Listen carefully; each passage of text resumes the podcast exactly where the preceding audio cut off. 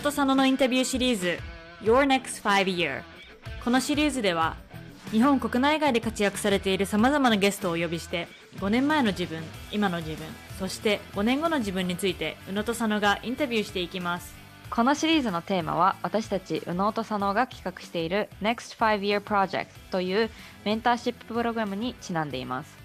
Your Next 5 Year を始めようと思った理由はメンターシッププログラムで様々なバックグラウンドの方とお会いし私たち自身もたくさんの学びがあったのでぜひこの学びをポッドキャストのリスナーさんたちにもお届けしたいと思ったのがきっかけでした。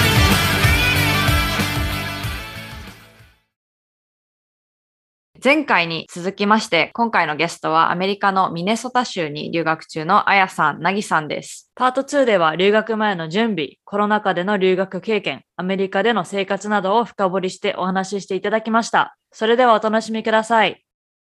二人はコロナ禍でのアメリカ留学とのことですが、応募出願するときはもうコロナでしたか？また、出願から行けるようになるまでの道のりをぜひ教えてください。はい。まず私からお話しさせていただくと、私は出願した時はコロナ禍ではありませんでした。っていうのも、私はもともと2020年の夏から留学する予定でした。まあ、実際行ったのは2021年だったんですけど、まあ、というのも行こうとしていた直前で、まあ、コロナが流行って、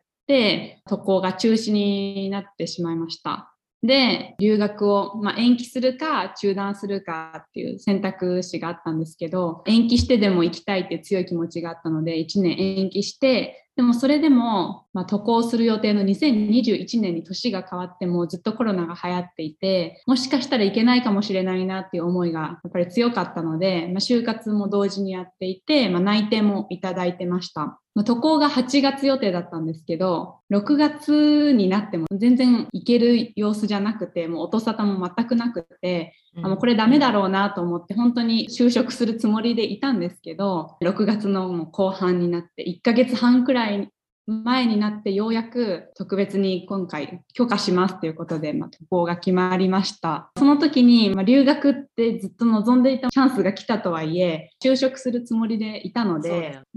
その会社にも魅力を感じていたのでまあ、すごく迷ったんですけど、まあ、社会人になる前に自分の視野も広げる経験がしたいなっていうのもそうですし、挑戦できるチャンスが目の前にあるんだったら、やれる時に挑戦しておいた方がいいなと思ったので、思い切って留学を選んできました。で、それで、そうですね、6月の後半くらいにやっと留学許可が下りたっていうお話をしたんですけど、まあ、その前までずっと本当に自分の大学は学生を派遣する予定は全然なかったんですけど、やっぱり諦めきれないっていう思いも強かったので、嘆願書っていうとちょっとなんか大げさかもしれないんですけど、私たちがなんで留学に行きたいのか、そしてなぜこの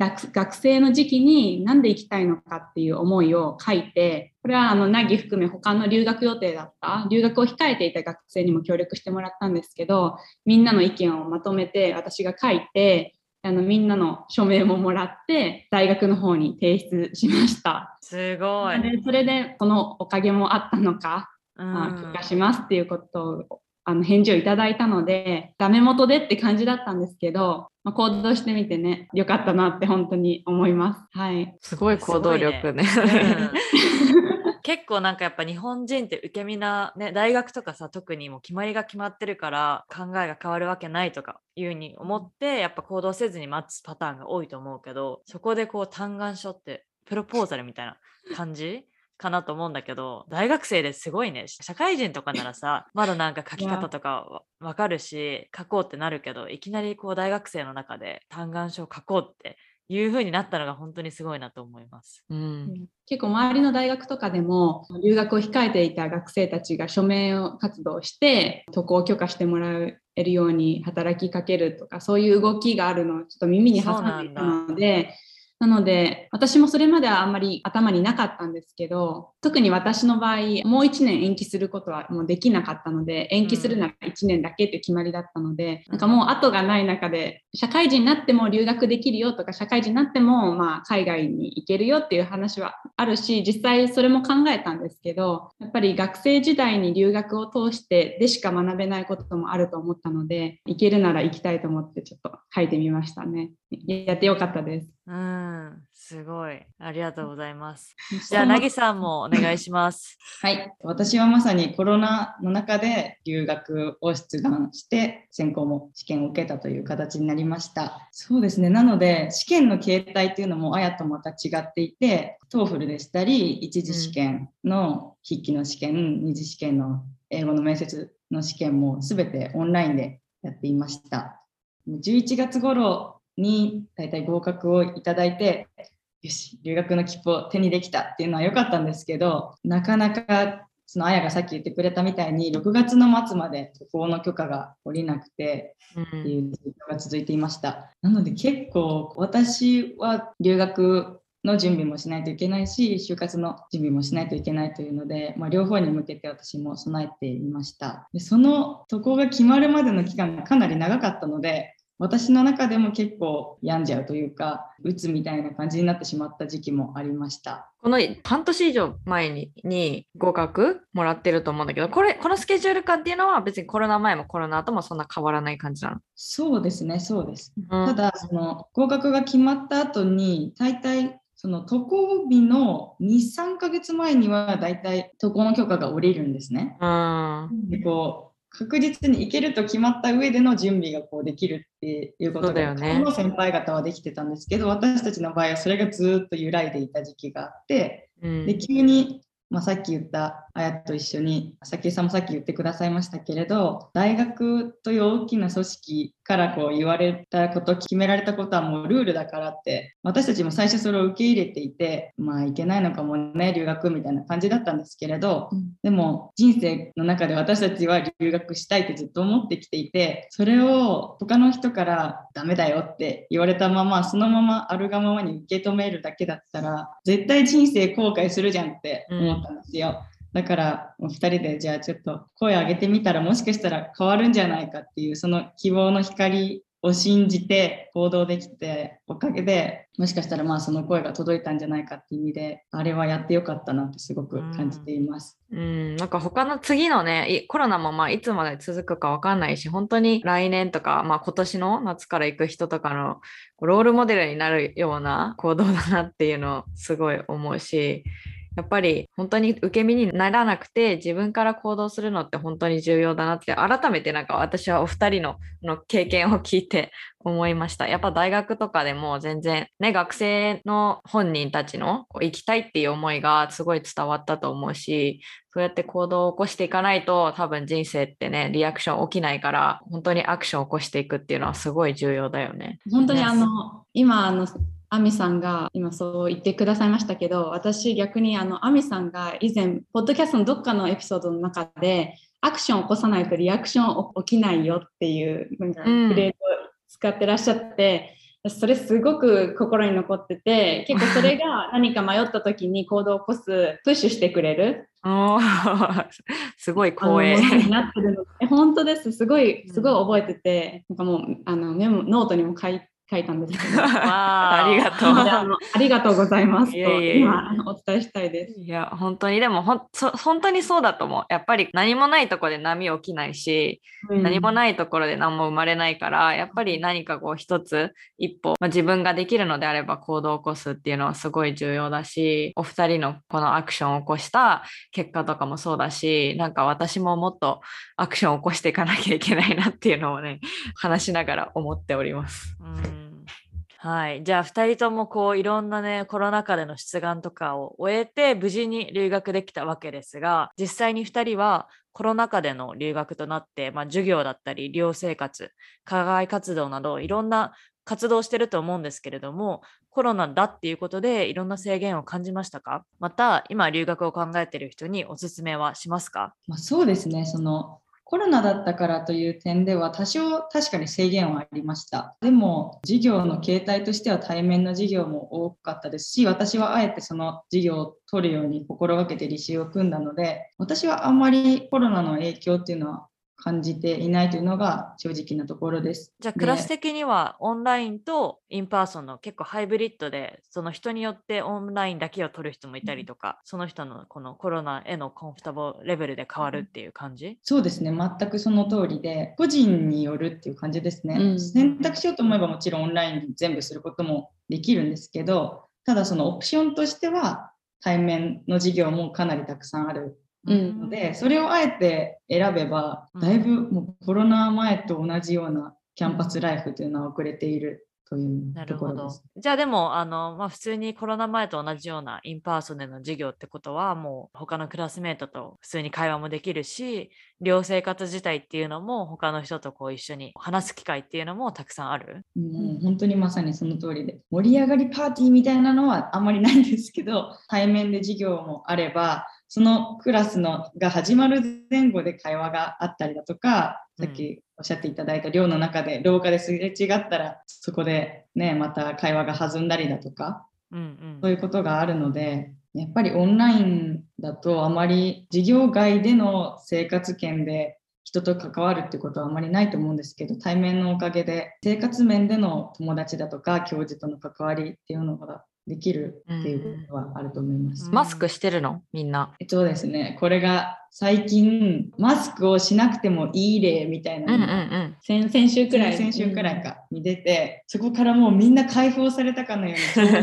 周りの友達もみんな取っちゃって、マスクしてるの私くらいかもみたいな、それくうんらうんい自由になっちゃってます、今は。そうだよね。うん。ボストンもそんな感じです。ああそうなんですね。うん、そんな感じ。あの、ナギさんは自己紹介のところでフィールドワークしてるとか、インターンをしてるっていう話をしてたんですけれども、それを至るまでの経緯みたいなのもぜひ教えてもらってもいいですか？はい、まあまずその私は老年学ジェロントロジーを専攻していてその授業の中でフィールドワークとインターンを今やらせていただいています。うんこれもまあ授業の一環なので大体インターンとフィールドワークをさせていただく先というのも教授の方がお勧めしてくださったりとかをして私はそこで今やらせていただいてるっていう形になります。一番ありがたいのは特にコロナの状況で高齢者施設に行くっていうことはなかなか貴重な経験だと思っていて、日うんうんね本だとかなりもう厳しく隔離っていう形だと思うんですよ。でもありがたいことに受け入れてくださって、うん対面でのフィールドワークインターンができているので、それはすごく貴重な経験だと思っています。でも時期的なのもあるだろうね。多分これ1年前だったらそれそういうのはできなかったし、アメリカでもその老人ホームですごくコロナのクラスターがっていうので問題になってたから、今だからこそできる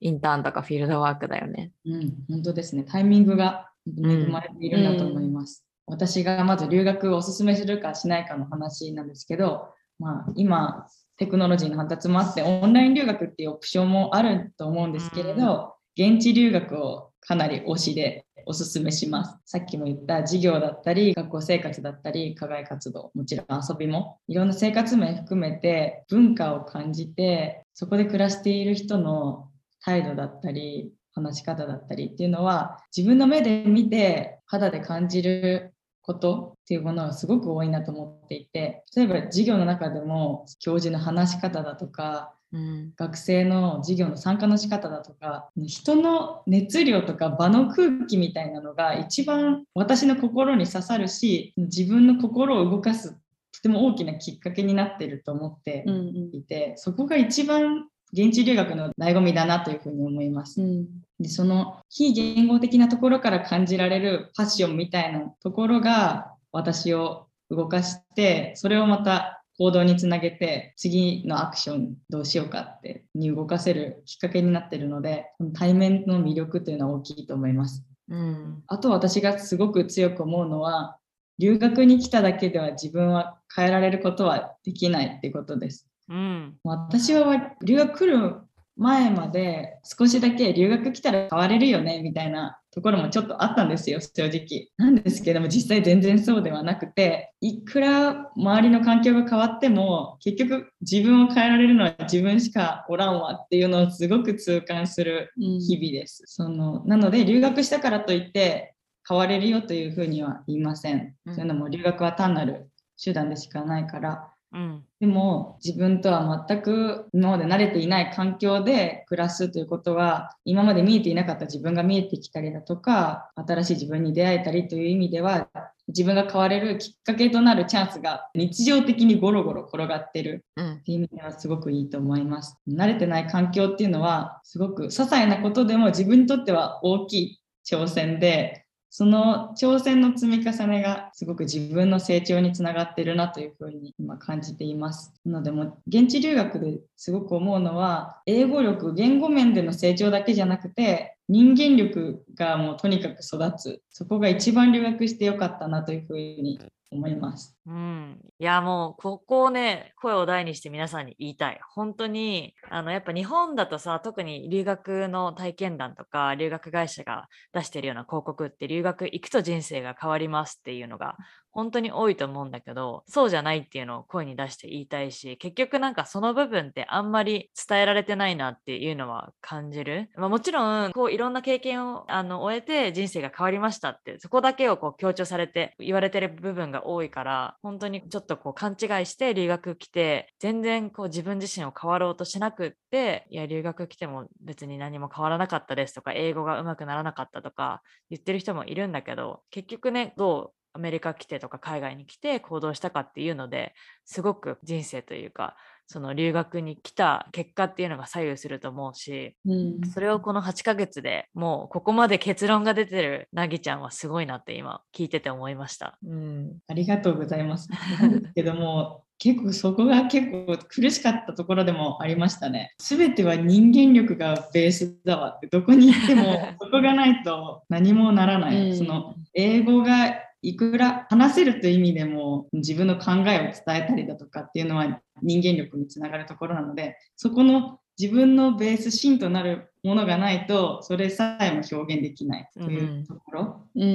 があったので、うん、そうですね。その自分自身を鍛えるっていうことを考えられるそんないいきっかけになってると思います、留学は。やっぱさなんか自分の意見とかすごく求められるじゃん海外だと。だけど結局日本語でも自分の意見をまとめて言えなかったら英語がいくら上手い人でも結局その会話としては自分の意見をがなかったら伝えることもできないしキャッチボール的にも成り立たないなと思うから日本でもできることはたくさんあると思うし、まあ、プラスアメリカでもできることっていうのもあると思うんだけどすごく話を聞いてて納得しました。はい。あやちゃんはどう思いますか？コロナ禍で留学したいっていう人にはこれから留学したいっていう人もここで聞いてる人たくさんいると思うんですけど、はい、おすすめしますか？あもちろんです。でも理由はもう今ナギがもう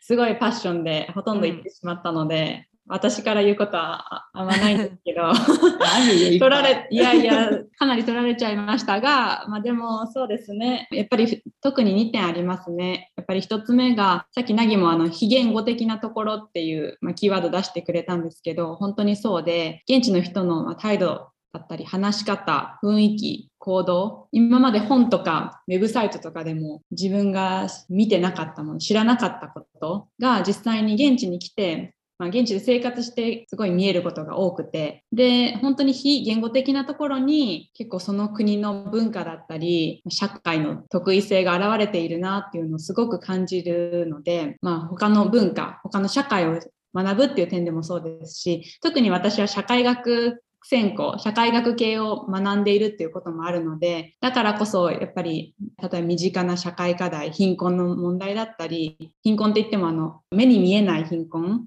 だったり、うん、あとは人種差別の根深さだったり、まあ、そういうところって日常のふとした会話の中で出てきたり日常のふとした人の視線から出てきたり、うんまあ、そういうところに気づいて、まあ、そういうところを実際今日常の中で見れているので本当に素晴らしい社会の教科書だなって思いますその現地で生活するっていうことは。であともう2つ目はアウェーな環境に身をことで自分の価値観だったり生活傾向がすごく顕在化するなっていうのは感じました。もう私はずっと日本で生まれ育ってきたので海外なんて本当に自分にとってはアウェーだしアメリカの文化って集団主義的でなんか察する空気を読む周りを気にするみたいなそういう文化がある日本と比べたらまた全然違う文化が広がってるわけでやっぱりそういう自分にとってもアウェーな非日常的な環境の中で身を置いてるからこそすごく今までにないくらい自分のことが客観的に見えてきてそれは決していいところだけじゃなくてなんでこんなこんなこともできないんだろうだったり本当になんでこんな私逃げようとしてるんだろうだったりなんか結構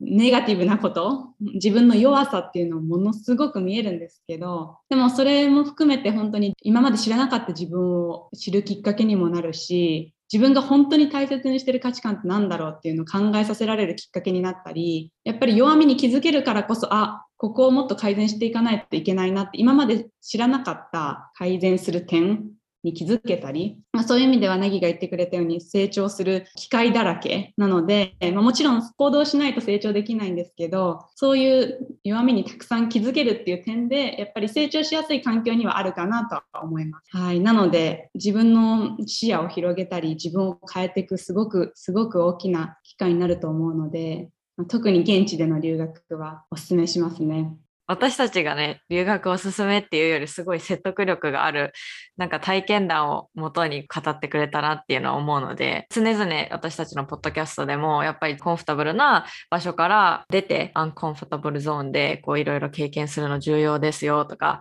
成長にはそれがマストですよみたいに言うけど、やっぱり2人本当にリアルにこの8ヶ月通してそれをやってきて、で、さらに留学いいよっていうのをすごくこう言ってくれたので、すごい説得力がある言葉葉だったよね。ね、でもね、私、留学1年目、そこまで考えられてなかったから、本当すごいと思ったり。いや、でも、あの、私たちはもう1年しかないっていうの分かってるので、なんか私もどこかちょっと焦りながら生活してるっていうのもあると思います。この1年でなんとかものにしなきゃというか、やっぱり1年しかいられないからこそ、行動してとか。自分の中でのエネルギーもなんかす,、なんかすごいジューンってなんか、なんて説明すればいいんでしょう。そうですね。行動をどんどんして、なんとかこの1年でいろいろ学び取らなきゃっていう気持ちではいるので、そういう感じで生活しています。うんこうやって深く考えたり社会の構造について批判的な視点で見られるのもこの2122くらいで行くからこそ感じられるのかなというふうにも思っています。というのもある程度大学生ともなれば大体日本の社会についてに新聞やニュースで読んでいたりだとか大学の授業でそういうクリティカルな視点を持って考えることについてその考え方っていうものを学ぶので考え方価値観を身につけられている。あとはその生活力かな。自分で家事をやったりだとか。っていう意味でその生きる力がある程度20歳ぐらいだともう整っているからだからこそメンタルも強いし留学をたくましく生きていける、かつまあよりこう日本でのベースがあるからこそこっちに来ての吸収力っていうのがとても強くあるんじゃないかなというふうに思います。うん、なんかまだこうさ出来上がってないじゃん。20代前半ってさ、まだこう吸収力がすごくあって、やっぱ20代後半とか30になると、ある程度なんか社会はこういうものだみたいなのが刷り込まれていくというか、だけどまだ2人はいろいろ吸収して、いろいろこう考えが変われる年齢だっていうのはすごい思うので、だから本当におっしゃる通り、20代前半とかでの留学ってすごく人生にとってプラスになるし、まあ、これが転機で今後の自分の人生が変わる方向に行くっていうのも話もよく聞くので、ただ20代前半ってすごくいろいろ吸収できる年代だなっていうのはすごい思うよね。うん。ね。まあ、じゃあちょっとあのさっきね大学のレクチャーでもクリティカルな思考を学ぶとか本当に2人は日本の大学でもいろんなこう勉強してきたなっていうのを話を聞いててすごく感じるんですが日本の大学は英語で行う授業が多いのかなっていうのを話は聞いてて思ったし日本でもグローバルな環境だったと思うんですけれども実際にこうアメリカに来て留学に来て英語の壁とかカルチャーショックは感じましたか？すごい感じるよね。うん、もちろん。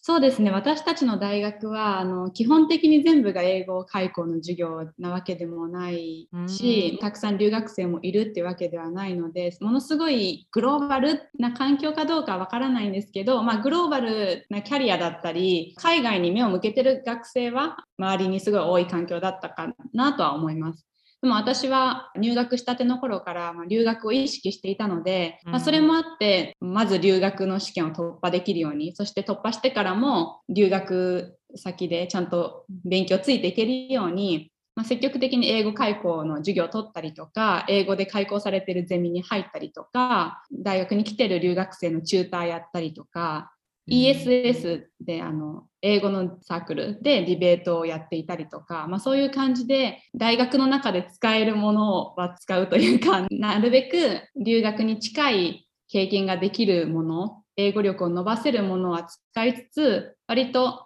そこでも足りない分は外部で、まあ、サークルだったり、まあ、いろんなイベント参加したりだったり、まあ、そういうので補ってなんとか留学にこぎつけたっていうところは結構あると思います。でもやっぱりカルチャーショックはこっちに来て感じたし、ね。英語力も全然日本での英語と違うなって。はい、本当に授業も日本人学生向けにやってるのと本当に現地の学生向けにやってるものでは、教授の話すスピードももちろん違いますし内容も違うし、あの今までまあディベートをやったりあと授業の中でゼミの中でディスカッションしたりっていうことも結構あったんですけどそれにしても日本人同士の英語だったり、まあ、留学生いたとしてもネイティブではなくて他の国からドイツとか台湾とか、はいまあ、そういうところから来てる学生たちだったのでそこまで速いキャッチボールが展開されるっていうことがなかったので、こっちに来てから圧倒されましたね。もう入っていけなくて。うん。特に最初の頃は。もう発言したくてもそして意見をちゃんとこっちからうん伝えて自分を主張したくても現地の学生の早いディスカッション展開についていけなくてもう終始黙り込んでるっていうことも全然ありましたし、まあ、今も苦戦中です。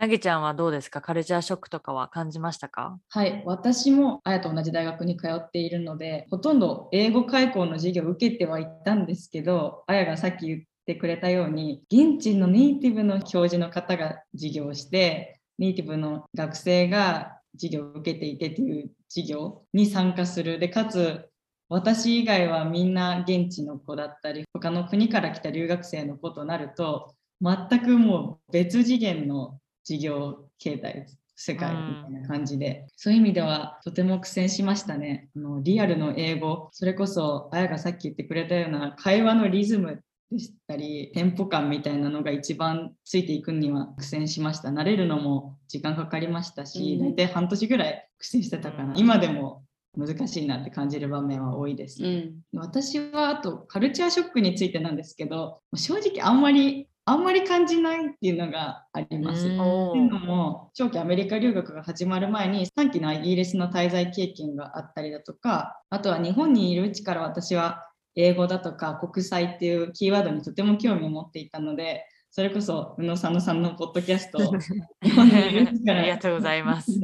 や本当にありがとうございます。そのあとはその他海外経験のある方からお話を聞いたりとかしていてグローバルマインドセットというか海外で生きる力考え方みたいなのを学んでいたからこそある程度知識が備わっていてそういう点ではこう実際にアメリカに降り立った時からスムーズにそれを受け入れられたっていうのがあります。うんなので、こう、なんか、ポッドキャストの中で、アミさんと早紀江さんが言ってたことは、あこの場面のあれね、みたいな。えーあすごいあそれが、アミさんと早紀江さんが言ってたことか、みたいなのが、実際にこのリアルの生活の中で自分で目で見て、肌で感じられるみたいな、そのなんか、その言ってたことが本当なんだ、そういうことなんだっていう感じで、それを知ってたおかげで、大きいカルチャーショックがなかったです。本当にありがとうございます。すごく嬉しい。まあそれは本当に私もそうであのカルチャーショックがなかったって言ったら全然嘘なんですけどあるんですけどお二人のポッドキャストをはじめ割と私も海外経験のある方からお話聞く機会が多かったのでそれはすごくある程度こういうものかとかなんか、うん多分こうなんだろうなっていうなんか心づもりができるのでもしなんかちょっと自分にとってネガティブというかすごいびっくりしちゃうようなことがあってもあまあまあ武井さんと亜美さん言ってたしみたいな。で ちょっとそのショックショックを弱められるね。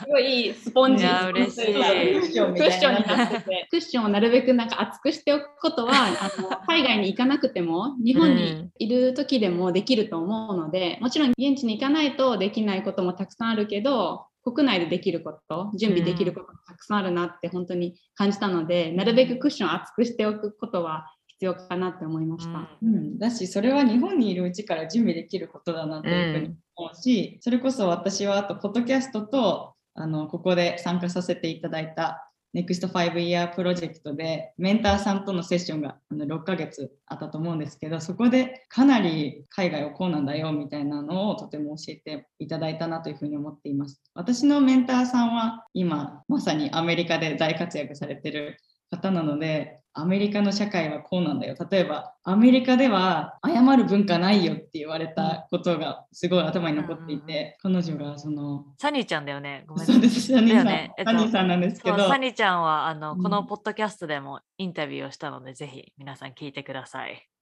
ぜひお願いします。はい。サニーさん、本当に声を大にして本当に感謝しています、いつも。や やばい。このポッドキャスト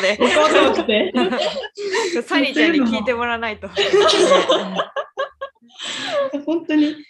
例えばそのこっちでは謝ったら負けだよって言われたのすごい覚えているんですよ。うん日本人だとちょっとしたことでも「あごめん」みたいな感じで言うんですけどこっちだともういかに謝らないか。い絶対あっち悪いやんみたいなシーンでも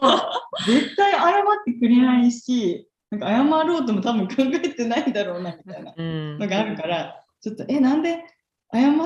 らんのみたいな風に思うよりかはあこれがアメリカねみたいな そういう風にスムーズに入ってくるっていう意味では、うん。感謝してますね。カルチャーショックが少ないです。ストレス少なくね、生活できるよね。そうですね。嬉しいです。なんかあのそういう場を提供したいなって私たちも思ってたので、思ってネクファイ始めたりとか、ポッドキャストでも配信してるので、なんかそれを実際に 役に立ってますって言ってる人に多分会ったの初めてだから、うんすごい嬉しい。みんな言ってないだけですうん言ってないだけね。みんな言ってないだけはい。じゃあ皆さんをはあの代弁して私たちが今、しています。ありがとうございますあ。りがとうございます。はい。ではそんな2人はポッドキャストを最近始めたということですがどんな話をしてたりとか、どんなポッドキャストかっていうのもぜひこちらで紹介してください。はい。じゃあ私の方からはどんなことを話しているか内容についてお話しさせていただきたいんですけど特にコロナ禍での留学生活に焦点を当てて準備の段階私たちがどういうなんかプロセスで留学に来たのかとかどういう準備をしてきたのかっていうことから現地の生活まで幅広く話しています。特に私たちはあのお互い、まあ、貧困格差差別高齢社会とかそういう、まあ、日本社会にも通じる社会課題に関心を持ってあの現地での大学でも勉強しているので私たちが学んだことをもっとシェアしていきたいなとも思ってます。い、私からはきっかけについてお話しさせていただけたら嬉しいです。宇野佐野さんのポッドキャストに影響を受けて、じゃあ私たちも現地留学してる生身の等身大の大学生としてリアルを発信したいというふうに思ったからです。いや、もう光栄すぎるね。ね本当にお二人の存在はほとんどお二人がきっかけだよもうね。いや本当にそこが一番ですうね。んいや、でもね、あの、私たちもかなり最初の今、4号エピソードぐらいバーッと聞かせてもらっまて、だまだまだ少ないですね。すいいません。やいやいや、でもすごい、やっぱりまあ私たちも話したいけど話せないトピックだったりとか、リアルに今アメリカに留学中のお二人のごけ経験っていうのも話したりしてて、すごく聞きやすいなっていうのは感じています。だからもう本当楽しみだし、ぜひぜひ日本に帰っても続けてほしいなっていうのは思うので、またなんかね、コラボとかできたらすごい嬉しいなと思います。ねはい。はいいやでも始めたばかりと思えないくらい本当にちゃんとしてて、あ の話がうまいよね。そう、最初の数ねエピソードなんかありがとうございうんます。すごいと思うので、ぜひ皆さんもね、ここにで聞いてる人も2人のポッドキャスト、名前何でしたっけ？えっと、最近あのちょっと解明したんですよ。そうですよね。おうんうん前はあのハッシュタグ私たちの日記帳っていう題名で配信してたんですけど新しくぶっちゃけコロナ留学奮闘記っていう名前でやっています。はい、よいろしくおいですね。うん、じゃあリンクも貼っておきます。はい、ありがとうございます。はい。ありがとうございます。宇野とさんの Facebook グループ、宇野とさのラボっていうのがあるんですけれども、そちらでもこの2人をゲストで呼んで、こうちっちゃい交流会をしたいなと思ってるので、この中での留学にあの興味がある人とか、これから留学に行きたいっていう人はぜひこちらから参加してください。うん、あとなんかそのコロナっていつまで続くかわからないから本当に今すぐじゃなくても2年後3年後とかでも留学行きたいなって思ってる大学生だったり高校生の方とかもたくさんいると思うのでぜひぜひお二人からいろんなことを聞けるチャンスになりますのでご参加いただければと思います。今回はね、コロナ禍での留学経験とかもかなり聞けたし、実際に私の周りではコロナ禍で留学してる人は少なかったから、本当に貴重な体験談だなと思ったし、結構コロナ禍でもできることっていうか、普通に生活できるんだっていうのは、私はびっくりしたポイントだったかもしれないです。うん、やっぱり留学ってそもそも、まあ、日本の大学に所属しながら短期留学とか長期留学で海外に行くっていう経験って貴重な経験談だと思うんだけれどもそれにプラスでねコロナっていうこのパンデミックが重なっているところで、これを経験する人もしてきた人っていうのはまずそもそもいない。中で、2人実際に今リアルに経験してるっていうところで、私も別に留学に行く予定とかは全然ないんですけれども、すごい勉強になったし、これから留学を考えてるリスナーの方っていうのもたくさんいると思うので、そんな人たちにね、ちょっと希望の光じゃないけど、あ、実際にコロナでも行けるんだっていう学びになったかなというふうに思います。えー、そんなお二人ですが、ポッドキャスト内でも言っていたように、お二人ともポッドキャスターとして今配信もしています。で、ぜひぜひ今後留学したいなとか、まあ、将来的にしたいなと思っているような高校生の方、中学生の方とかももしかしたらリスナーにいるかもしれないですし、あと、お子さんが留学したいというふうに考えているお母さん、お父さんもいるかもしれないので、そういった方はぜひぜひ2人のポッドキャスト、えぶっちゃけコロナ留学奮闘記という名前を調べる、またはま私たちのショーノートにあるので、ぜひぜひ聞いていただけたらなと思います。今回のエピソードに質問がある方は私たちに連絡をお願いします。メールアドレスは contact.unosono.gmail.com Facebook のうのとそのコミュニティへ参加をすることによって私たちと直接やり取りをしたりエピソードの裏話なども聞けるのでぜひ参加してください。もし共感する役に立ったと思う方は Apple のポッドキャストでレビューを書いてください。今後触れてほしいトピックや感想などはショーノートのお便りボックスから送ってください。宇野と佐野の SNS やポッドキャストのフォローも忘れないでください。We'll see you next time. Bye!